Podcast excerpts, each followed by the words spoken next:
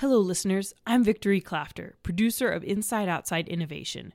You're listening to episode 49, the first of two in which Josh interviewed Arnaud Bonzom, director of corporate innovation at 500 Startups. He shared some of the insights they gathered when his team compiled a report to answer the question How do the world's biggest companies deal with the startup revolution?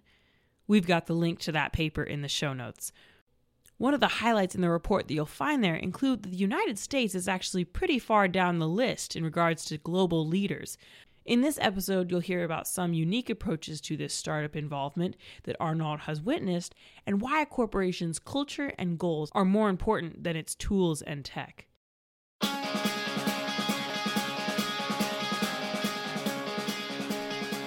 Not going to have quite 500, but we will have around 100 startups at our Inside Outside Innovation Summit, June 19th through the 21st, here in the hub of the Silicon Prairie.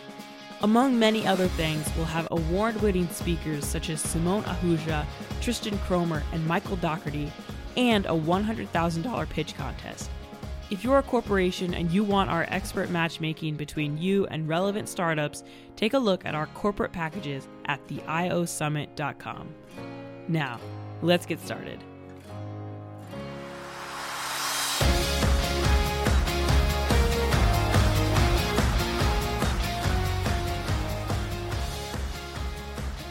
Now, for everybody, so that we can understand, mention seven different ways that you identified for corporate startup engagement. Uh, we're probably familiar with things more like mergers and acquisitions or investment, but, but what are some of the other ways that you identified that people are currently doing corporate startup engagement? Yeah. So we didn't count M&A. If you look at the 500 biggest corporation, I think everyone is doing M&A. Then it depends if they're more or less active. But if you ask them if they're doing it, everyone will claim they're doing it. Uh, so what we look at is seven things that we feel like corporate having some skin on the game to work with startups. So first, we look after which corporate is offering technical support or offering marketing support. The one offering startup program, startup competition, incubator or accelerator, co-working spaces, and the one offering investments. So the one having a corporate venture arm. So these are the seven criteria that we look after for those 500 companies. How did the companies decide which of these uh, strategies made the most sense for them? So what I'm seeing a lot now is corporate approaching us and telling us like, oh, we want to run a corporate accelerator, how we should do it. So what I found is a lot of corporates sometimes are too excited about the tool they want to use, too focused about, oh, I think accelerator is a perfect thing. And what I do with them most time is, is just doing a step back and try to think about first who they are. So what is the culture of the company? What is under which time frame are they looking to solve the challenge they are facing, how much money they are willing to invest, etc. So the first thing is more about who they are. The second thing is more about which challenge they are facing, like a short term, long term, and also mid term. And then based on those two things, we look after what are the best tools they can use. So sometimes it could be an accelerator, sometimes it could be having a startup program, or sometimes it could be using an accelerator but twist it in a way that it fits better the company. But corporate also need to know, for example, that an accelerator may pay off only in five or seven or even if 10 years. So if you're looking for short-term results, maybe not an accelerator the best way to do it. Maybe late stage investment like series B, C, D, uh, better or just move to M&A, right? So then is for the corporate to find the right balance between how much they're willing to invest per companies and how long they're willing to wait to get results. And what I really liked in your paper, which I encourage everybody to go to uh, the website, which you can give later to download, is that you kind of give some good barometers of people to think about those factors that you just went through, right? In terms of what their time horizon is, what their uh, sensitivity to risk is or their cost, and you kind of uh, at least give an initial high level idea of, okay, if this is more like you, you should probably look at one of these types of services or, or one of these types of ways to engage with startups. So I appreciate the fact that there isn't a one size fits all. Like I think most people are trying to say, what is the magic thing? But your point of that there's a lot more going into it from a context perspective and an organizational perspective to help you determine which is the right tactic for you to engage uh, as you're thinking about working with startups.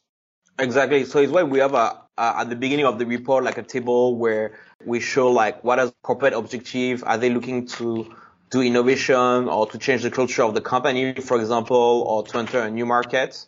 And then, for example, based on that, you have like some different corporate set of engagement will have a better fit than others.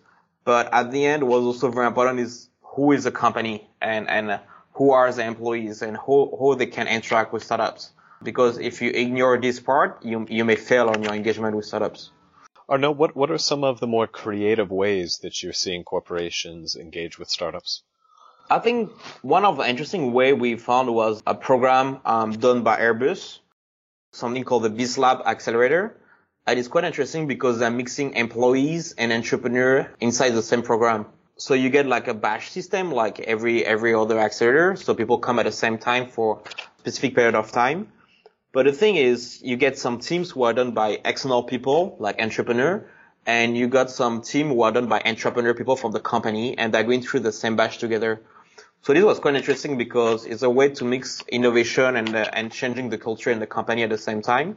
And, and it was kind of a new way to do it, uh, where most of the corporate exterior are just like bringing like external entrepreneur to join the program. So this, this, example, was quite an interesting way to do it. We found sometime also some corporate venture arm who have done in a very specific ways. So for example, Samsung and Mitsubishi. So Samsung, they have a fund where they have uh, several Samsung subsidiaries who join to invest in the fund. So this was quite interesting. So for example, you get like, so this Samsung fund and you may get like different business units, which here is more like, because Samsung is so huge, is this is more about uh, subsidiary joining the fund. So for example, this fund have like Samsung Electronics, Samsung Heavy Industry, Samsung Securities, etc. who join as shareholders.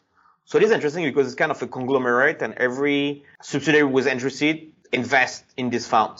Another one who's quite interesting is the Mitsubishi one because it's more or less the same system. You get a lot of different Mitsubishi subsidiary who join the Mitsubishi fund. So you get Mitsubishi Logistic, or Mitsubishi Gas Chemical Company or Mitsubishi Estates, right? So very different. But they also open this fund to external investors. So you get some other people who invest, for example, Asahi Glass Corporate Company, who are also like shareholders of this fund. So this is a different way to do it. So this is when we look on the details on some of those corporate funds. So basically for all this corporate startup engagement, you can always look at what we mentioned in the report, like a lot of different way. We give a lot of different examples about how some corporate are doing it. But then you can also decide to mix some different way to do it, or you can also decide to do it in different way. So basically there is no limits. And I think it's really like looking at what could be the better fit with the challenge you are facing as a corporation and with the culture and with who you are as a corporation too. So if I am a corporation who is not doing anything yet, it sounds like the first thing that you want me to do is to not say which of these tactics should I choose, but really just take a step back and say really what are our business goals and what is our culture and then how through that lens does it make sense for us to engage with startups. Is that right? Yeah, exactly. So, so it's what I mentioned before. There's an image that I use quite often is like, when I mentioned people are excited about the about the weight, about the tools. So for example, is you can be very excited about a Formula One, right? It looks like an amazing car, um, top-notch technology, etc., right? And people are like, okay, no, I like Formula One. I want to do Formula One race. And people are willing to buy only one car. But if you want to do Formula One, is at least two cars, right? So this is a bit an image, for example, like when you want to run accelerator, you need most, for most time to do it at scale. If you look after corporate accelerator were working well, um, it's quite of large scale, like Microsoft, Orange, or Telefonica having like almost 100 startup a year going through their different programs. But this one thing. The second thing is, if you're living in a mountain and you want to buy a Formula One, it will be useless, right? There's no point to have this kind of car if you live in a mountain. So sometimes is what I say, like they're a little bit too focused on the tool.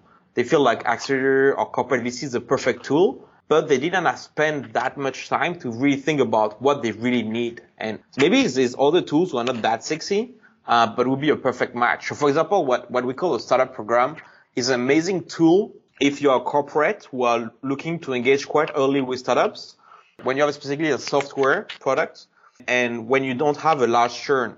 So for example, like when you're Microsoft and you're offering like some free tools for a few years to startups, for example, like Visual Studio, if the startup have developed all their software with your own tool, after three years, they may stay with you. They may don't leave, right? Or if you think at a bank, if for three years they get free bank account or massive discount of using your service as a bank, after two, three, or five years, depending on how long is your program, if you're offering more or less the same service than any other bank and you are more or less at the same price, the entrepreneur would not move. He's having like a thousand other problems to deal with, then decided to change from a new bank. So this kind of thing could be some strategy to attract quite early startup to join your program. And especially when you are like software company, adding one or two more people using your product, it barely costs you anything. So these are, for example, like some very interesting thing, but fitting especially like if you're like software company or bank and the, your incremental cost of a new user is quite low. Plus, when the program will end, you will have a very low churn. And, and then it's a perfect tool for acquiring and, and having a good retention of those people staying using your products. That wraps up part one of Josh's conversation with Arnaud Bonzom. You can reach out to him on LinkedIn or at 500.co. Next week in part two, Arnaud's going to talk about innovation in smaller corporations and how to build trust between startups and corporations who might be a little suspicious of each other. Reach out to us on Twitter at the IO Podcast and leave a review on iTunes. Until next time, go out and innovate.